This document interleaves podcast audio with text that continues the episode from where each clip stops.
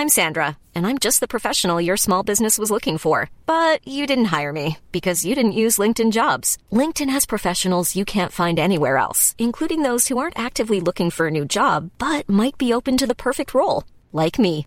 In a given month, over 70% of LinkedIn users don't visit other leading job sites. So if you're not looking on LinkedIn, you'll miss out on great candidates like Sandra. Start hiring professionals like a professional. Post your free job on linkedin.com/people today. I'm a familiar voice to you because what I am is a professional podcaster. You probably weren't expecting this show, but I've decided to put it on the feed because it plays into some of the themes that, if you listen to me on whether it's Dum Dee Dum or Mid Atlantic or even How Jamaica Conquered the World, I talk about a lot. It's my love of being English, but also my Jamaican heritage, and how that is important in viewing a sense of identity. David and I recorded this show some months ago, way before the Windrush scandal made its way into the popular consciousness of the average Brit. So it's timely that this week we spoke about Ska in a very light-hearted and fun way, an incredibly important marker in the way that England saw itself in the late 70s and 80s. It's not an overly academic conversation, as I said before, it is fun, but I think it's important. And I think also that not only is it timely, as I said before, but also if you like the show, why don't go on to a podcatcher of your choice and go and subscribe to the things that made England because I can see this show becoming a real passion and love of mine because yes, I'm a dyed in the wool lefty, but in no way, shape, or form am I some kind of nationalist that believes that everything that comes out of England is superior to anywhere else. People of all skin colours, all political hues, we should be able to celebrate the culture of the country that we're born into. And this is what this series means to me. So take a listen. And if you enjoy it, why don't you subscribe to the things that made England? It was the best of times. It was the worst of times. She was the people's princess. To fight on the beaches, Oh wait, man, these are the things that made to England. fight on the landing ground. These are the things that made I have the England. body but of a weak and feeble woman, These are the things that made England. and a king of England too. These are the things that made England. Cry God for Harry! And these are the things that made England. England! And St. George! These are the things that made England. Hello and welcome to the second episode of The Things That Made England. I'm Roifield Brown, and with me I have. David Crowther of the History of England. Hmm. Right, What do you mean? Mr. Crowther. What do you mean? Hmm. Well, I think, right, that you started off quite well on our first episode with 1066. A bit obvious, but it needed to go in the old cabinet, didn't it? Because 1066 is important. Yeah. But there's aspects of modern British culture which I think get overlooked. So I'm proposing that this week we do Ska. Um, Sorry. Can you spell that? Ska. S K A. Ska. Not Okay. that bloke from The Lion King. Okay, not that one. Okay, not, not him, not him. That kind of first signal of multicultural England in popular culture. You know, it Right. gives skinheads um, a certain way of dressing for mods. Um, white working class men love to dance to it and still do. And it was metropolitan, David. It was awesome. It came from Coventry, it came from Birmingham, it came from London, you know, via Jamaica. And the two tone movement promoted racial unity at a time when racial tensions were high in the UK in the late 70s. You know, all those riots and stuff. And it was all about people getting together. So I think that Ska needs to go in because it's not just about music. What do you reckon? So you're seriously you're promote you're you're coming here. Yes. We, we, last time we Your talked about yes. 1066, and you're telling me that that a musical style I can't even spell and think is a bloke from the Lion Lion King should go into the cabinet alongside William the Conqueror. That's what you're saying to me. You know, just just to make sure I'm clear. Well, I think we- we're kind of going to get to the heart of how we view England doing this series, aren't we? There is the stuff from the Ladybird history books. Uh-huh. You know, old kings and old dusty um, writers of great literature and you know all that kind of stuff. Boring stuff. And- yeah. yeah. Well, we know it's important and it's drilled into us at school. And then there are the things, the visceral things that make England modern England different from, let's say, France, make it different from America, which are quintessentially English, but you have to be English to know about it. You haven't read about it in books. And I think maybe that's where I'm going to come at this with this series. Go on then, tell me all about Ska, Roifield. Right, so what is Ska? Now, I think we need to take a step back, and really, there's a whole wider reason why Ska is so important. Because racial diversity is one of the facets that separates England from the rest of the parts of the United Kingdom. Now, while the UK's white population totals just over 55 million, or 87%, and that's according to the 2011 census, just under 13%, or over 7.5 million, are non white. Now, the reason why that's particularly important is that over 90% of all British ethnic minorities actually live in England. So you can forget Wales, Scotland, Northern Ireland for this. Majority of them live in England and are found in its major cities, whether it's Birmingham, my hometown, London, Leicester, Luton, Manchester, Wolverhampton. You know the drill.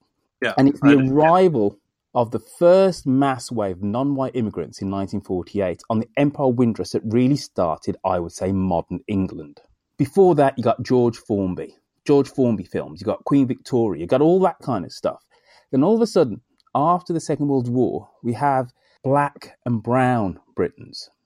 And I think that's really where modern England started. It's a country which is comfortable enough to say that its favourite food is curry, right. and where Jafaican can displace Cockney as the dialect of the capital's kids. So mm-hmm. this episode is broadly about that, really, viewed through the prism of one aspect of English culture, ska. With me so far? I'm with you. I am with you, right, Phil. I, I take the point. I'm amazed about your figures, actually, I must admit. so I'm busy looking up uh, the uh, the racial makeup of Wales, for example. The racial makeup of the UK, in terms of the, the ethnic the ethnic diversity, really can be boiled down to a few major cities. So Birmingham is going to be Birmingham could be majority minority now. We don't know. By the time of the 2021 census, we will know. But basically, that means that white folks are in the minority. Ditto Leicester. So Birmingham and Leicester are vying for the accolade of being the first major UK cities where white Indigenous people are in the minority. When you actually realise it, that the you know the majority of non-white people in the UK live in Birmingham, London. I think in London it's something like thirty percent. Right. Leicester, Luton, uh, like, like places like Bradford, and then Leeds. When you strip those out, England is actually extremely, extremely wide. So it's metropolitan. And that goes to the heart of the reason why ska is so important. So ska is this music genre that originated in Jamaica in the late 1950s. It combines elements of Caribbean mento, and rhythm and blues. And it's a Jamaican take on rhythm and blues, really. I'm going to have to start with that at that moment, Roifield. Mm-hmm. Caribbean Mento? Well, it's uh, if you think of like Harry Belafonte, Oh Island in the Sun, very singy songy, uh-huh. um, you know, somewhat light, very musical. That's right. kind of Mento. So Island in the Sun is a perfect example of that. By the end of the late 1950s, with the advent of rock and roll, people in Jamaica start to have their own take on it. At first, they did exact copies of those songs, but then they accented the offbeat. So they're skank, skank, skank, skank, which is exactly where the, ah. the term ska comes from. It's the offbeat of the, of the guitar. So ska then comes over to England in the 19, early 1960s with uh, records by people like Prince Buster or Clement Coxsone Dodd. And it came, comes over to England on the backs of Jamaican immigrants. And these moved to the big cities of the UK, as we said, Birmingham, London, and, and let's say Leicester. Now, Scarf scores its first big hit in 1964 with Millie Small's My Boy Lollipop. To the average person, this is just a song, a cute song sang by, I think she was a teenager at the time. She's very young, Millie Small, and it's kind of bubblegum pop, but it's a ska record. Mm. And if you are, or if you were, a newly arrived Jamaican or West Indian immigrant, that song was was absolutely groundbreaking because it said, that our culture, their culture, was also valid and it was part of wider English culture. Mm. But what Ska then goes on to do. Now, first off, that record actually sells a, a boatload of records, David. 600,000 is what it sells in the United Kingdom. Gets to number two in the US Billboard Hot 100. Right. But what those Jamaican immigrants actually did was they set a certain style for white working class kids. So they wore Dr. Martens boots, tight trousers, crombies, and that became that became aped by white working class kids in those cities and they became skinheads all these jamaican immigrants because they couldn't afford to dress really well so had this really cheap but stylish way of dressing, which white working class kids then started to ape. Mm. Then they started to listen to their music. So you had by the late 70s the first wave of British skinheads, which are not the skinheads that we know now, popular culture. Right. They were absolutely into reggae, ska, and Jamaican culture. Right and and it's kind of one of these kind of weird kind of perversions that actually now we see Skinheads as being incredibly racist, where actually yeah. they embraced West Indian culture. Anyway, that is a weird change. Yes, no, I mean I, I wouldn't have I wouldn't have remembered them in that way. Many people don't, but it's really really interesting when you look back at the old documentaries there's always these white skinheads with, with, with black skinheads. They dressed the same. You look at in the 60s they dressed the same and they were all listening to jamaican music. That all went wrong in the 70s is what we're saying. It all went wrong in the late 70s but one thing that did go right in the late 70s was two tone and that's the second wave of ska. So you have this first wave of ska which is all jamaican music. Right. By the late 70s you've got um, kind of the, the, energy of punk fused with ska again. So by the late 70s, you've got the specials, you've got madness, you've got bad manners doing this stuff. And these groups are, if they're not multiracial, they're white, white singers. So Madness was an all white group. Bad Manners was multiracial. The Selecter would be would have been multiracial. This stuff this stuff is faster. A lot of it is copies of Jamaican ska from the sixties, but done with a very British sensibility. It was a total phenomena for about three years. You had white working class kids pogoing around it's incredibly easy to dance to. It just sounds like an instant party as soon as you put it on the turntable. And all the West Indians, people like my father, were incredibly proud. And they said, We truly have arrived because those white folks have got their own take on our music. And, and for me, this really, the story and the importance of ska is that because it does what the English do best. Whether it's tea or fried fish in batter, Two things which are taken from other cultures. Tea from India, fried fish in batter was Jewish, but they make it their own, and that's what they do with ska. That's a very positive way of putting it. So we, you know, we nick other people's cultures. Essentially, is what you're saying. Well, the, the posh way say we appropriate, but yes, whatever. we're gonna we do it cricket players as well. Two Tone is the only thing I remember. Essentially, the uh, my my boy lollipop. Of course, I remember. Everybody knows that.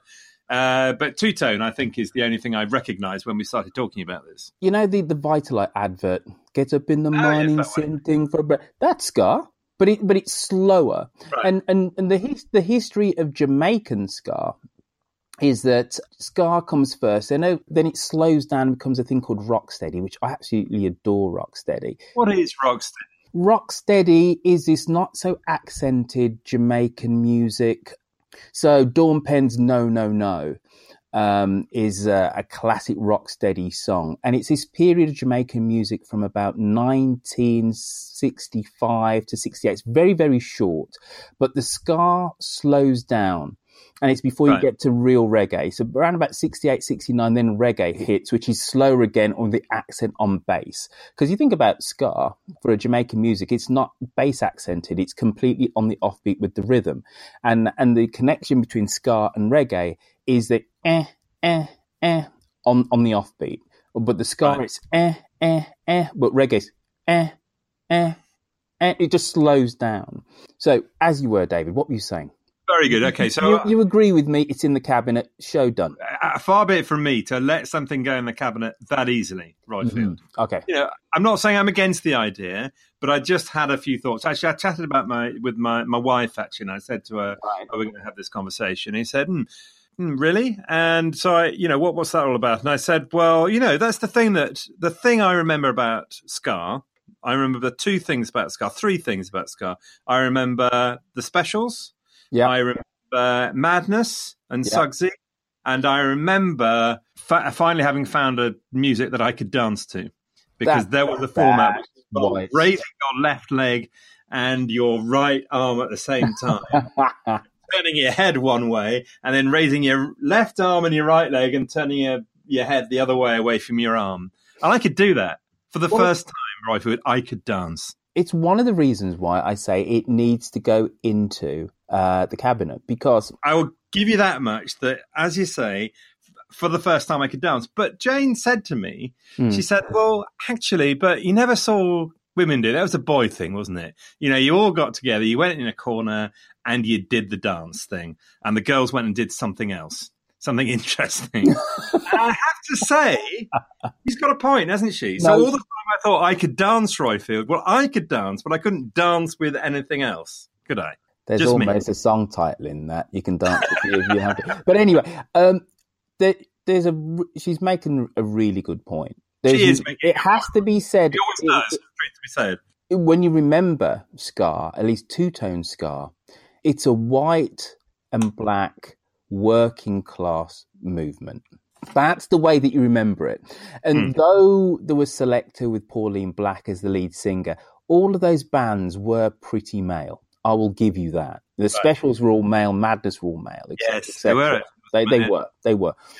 However, it's the cultural and social importance of, of, of Ska, which is wider than, let's say, any perceived, I would say, um, issues to do with exclusion of women. What you had by the late 1970s is some 20 years of mass non white immigration into the UK.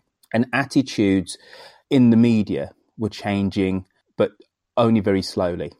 Early 70s, you had Enoch Powell, uh, Rivers of Blood speech saying that uh, that the country's going to go to hell in a handbasket. That speech, yeah, yeah. You've got um, things like Love Thy Neighbour. Oh my crude- God, you remember crude- that? Yes, I do. Which my father, my father actually loved "Love Thy Neighbor," but look at it, looking at it now, crude racial ah, stereotypes. frightening, isn't it? I mean, we're talk, talking about something else really now, aren't we? But that is, you know, everybody needs to watch that movie to see how that TV program, see how things have changed. Because yes, at the time we thought it was all fine, wasn't it? Absolutely. Ordinary. Yeah. So all the popular dis- depictions of non-white Britons of that time were negative and were stereotyped. And Ska gave us something new. It actually told us what England was like on the ground. That actually these communities were learning to live together, to learn from each other, and were dancing together. That's the reason why Ska is really important. It's the first time that English culture is seen as not being wholly white, but it's still inclusive. Okay, so so I'm, I've got my my three objections, as it were. So number one is I take that point, well made. Number one is it's really a boy thing. Nothing necessarily wrong with that, but you know, it's a boy thing. Second thing, I've got a quote for you. I actually went on the line and I found a quote. Okay, you ready for this? Okay. Okay. Uh, I don't know who this quote from actually. Maybe maybe it's my grandmother. I, I kind of doubt it. I have to say. But anyway, it took all the anger out of music and replaced it with a silly pseudo reggae stew. So the argument is that basically, you know, here we've we've got reggae, which is you know has a real edge to it, and here you know we've got this nice melodic, twangy type of music, which you know is all about you know well my my boy lollipop, baggy trousers. The specials I always felt were slightly different. They had a bit more of an edge to them. It always seemed to me. But the um, accusation, I suppose, is that uh, it took all that energy and it kind of turned it into a just a bit of fun. What's wrong with fun? It's, it? it, it, it's the end of the 1970s. England has lost its place in the world as uh, you know we don't have an empire anymore there's no british empire anymore we have we've had a 3 day week in the early 1970s our economy has shrunk compared to every other major economy in europe what was wrong with us having a little bit of fun Right. before we entered the dark years of thatcher Right. Okay. Well, there's a there's a future episode for you. Okay, so you're saying it doesn't matter. You know, um, uh, there needed to be a bit of a bit of a fun side. I think I think there's a lot of inverted snobbery in that statement. I think to say right. to say that any kind of creative art form has got to be about deep, dark, meaningful things. Anything which is sunny and upbeat and fun is not of the same intellectual heft. I just think it's just snobbery. Okay, I'm going to give you one more. Okay, uh, it was very local thing, wasn't it? Well, that's the impression I was got that Ska was, uh, you know, it wasn't a US thing, it wasn't a, a global thing, it wasn't like the Beatles or whatever. This was Well, you're kind of wrong, right? kind of Um, If you if you go and Wikipedia Ska, there's Ah. three there's three waves of ska, Right. right. So there is it comes out of Jamaica in the in the sixties. By the late sixties, ska is done. It, it it disappears. It then reappears in England, in Coventry, Birmingham, in London. Three English cities that have large West Indian, large Jamaican populations, immigrant populations. So that's where the music gets reinterpreted by white working class youth with young black working class youth rediscovering their father's records. That's how it all comes about in the late 70s. The third wave of ska actually goes all around the world. So there's the third wave of ska movement in the US. There's loads of ska bands, and they're almost analogous to kind of punk bands, kind of in a way, in in the in the US. So there's like there's West Coast ska.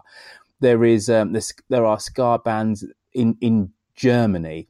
The third wave of ska is faster still than how we remember it in two tone, and kind of can be incredibly raucous, a bit kind of punky, but there are different takes on it. So actually, ska has gone all around the world, and the third wave of ska bands, Hmm. which are not actually in the UK, actually do look back at that two tone 70s era of being the progenitor of the third wave of ska. So if you don't believe me, sorry, wiki it. It's all there. I would, I would, of course, absolutely uh, believe you.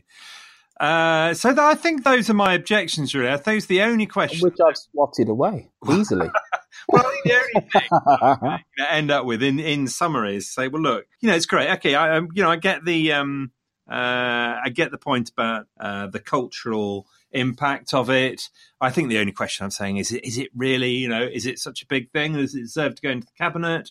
You know, it's boy, th- it's not a boy thing, a girl thing. It's Well, it's it's about it's more important than that, David. Hmm. It's about modern England becoming comfortable with the new reality on the ground. And I've used Ska, and I said in my preamble that I'm using Ska really as a pointer of a new modern England. Instead of me saying racial harmony, let's put that relative racial harmony, let's put that in the cabinet. You can't do that. But I've used Ska, I've used this one kind of totem right of culture, appropriation, mixing, heritage, whatever whatever the word you want to say, to, to show that the England of the of the late 1970s was very different from the England, uh, let's say, late 1950s in how it saw itself through its popular musical culture. Okay, so I had to say that coming from Leicester, Leicester being my hometown, the 90, the late 1970s in Leicester saw the emergence of Showaddywaddy. it's about time that I, I have to leaven my criticism of uh, uh, or any denigration of Coventry and Birmingham in the light of that statement. Do I not? Well, I t- uh, listen, I'll let you into a secret, David. Um, the first, the first band I ever saw live was Waddy. Don't say it, Roifield. Don't say it. They actually live down the road from me, funnily enough. Anyway, uh, that's another story. So, great. Um, one last question. Tell me about Buster Bloodvessel. Um, to be honest with you, I don't know an awful lot about him other than he was overweight, had a bald head, he used to stick his tongue out a lot. You know, he always looked like he's about to have a heart attack. Indeed, he's not going to say he's had too much fish and chips.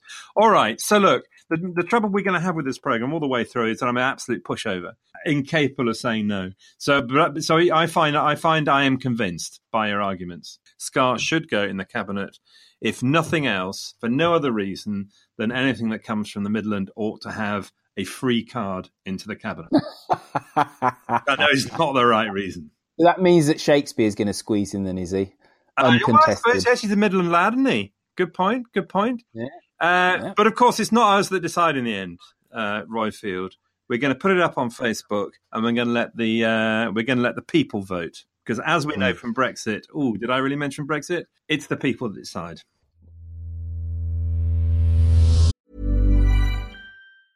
There's never been a faster or easier way to start your weight loss journey than with PlushCare. PlushCare accepts most insurance plans and gives you online access to board-certified physicians who can prescribe FDA-approved weight loss medications like Wegovy and Zepbound for those who qualify. Take charge of your health and speak with a board-certified physician about a weight loss plan that's right for you. Get started today at plushcare.com slash weight loss. That's plushcare.com slash weight loss. plushcare.com slash weight loss. This is Fiona with a roundup of our Facebook page for this fortnight. I like erring on the side of caution, so I'm going to mention folk by first name only, and where necessary, last name initial. I do this to preserve a modicum of anonymity for you, in case you nominate your great aunt Gladys's rock cakes as the monster that broke England's back, or if you happen to be on the wrong side of the great pizza debate. If you'd rather your full name or title used, do let Luke or I know, and we'll proceed accordingly. It's been a very busy fortnight, with an impressive number of you leaping in to add your ideas. We began with the poll 1066 Do we add it to the Cabinet? An overwhelming yes. One undecided must have been the person with the Saxon mother and Norman father, and one lone no. At the end of the poll, David asked for some suggestions for future episodes, and the deluge arrived. Bill nominated the Spitfire and Liz Hurley, which gave me a moment's pause until I realised that he was describing a classic English beauty. I couldn't agree more, Bill. The Spitfire is the classic English beauty. Kathy said, I'm surprised nobody has mentioned The Shed. Steve's proposal of J.B. Priestley led to a very interesting read. Claire suggested the BBC and garden centres. I'm with you on garden centres, Claire. It's always the first activity on the list when I visit my daughter in Yorkshire. At the last count, there were 28 items on the list, but that won't keep David and Roifield busy enough, so I hope you'll add more. David began a rant on food by praising the worthy Bakewell tart and honouring the lardy cake. Catherine said, I draw the line at steak and kidney pudding and any type of English pea, mushy, canned, etc. And Rowena defended the mushy pea nobly with a how very dare you. And then the pizza debate began. I think it was Daniel who started it, and it didn't take long before it became a bun fight over suitable crusts, until at last Andrew gave us a pause by declaring liver and onions, food of the gods, followed swiftly by Steve V countering of the underworld. Then Bianca, who I think must be an ex prefect, came into the fray, offering reason. I'm sure I wasn't the only one who appreciated her touch. The thread, as Andy said, is a long one, but an excellent read. Just after Bill reminded us of Henry's speech at Agincourt, as penned by Will Shakespeare, Roifield posted a fascinating map of the British Isles showing the United Kingdom by preferred source for chip shop chips. Try saying that three times fast. It's a very important map, and we'd really like to hear your preferences, and especially how they correspond with the part of England that you most associate with. So please go onto the Facebook page and make your voices heard. Cheers until next time, and cry God for Harry, England, and I'll have gravy on my chips. Right, great. Thank you, uh, Roifield. Great, very good. Oh, thank you. Thank you, sir. And uh, what are we going to do next week? Uh, next week, why don't we do accents? Ooh, all right then. Do that. I think this time I will pitch to you that the one of the things that makes England is the glory of the diversity of our accents.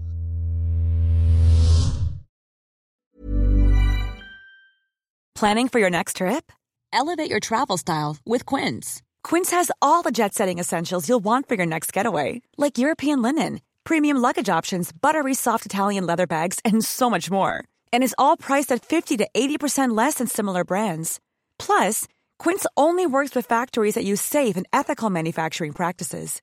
Pack your bags with high-quality essentials you'll be wearing for vacations to come with Quince. Go to quince.com/pack for free shipping and 365-day returns.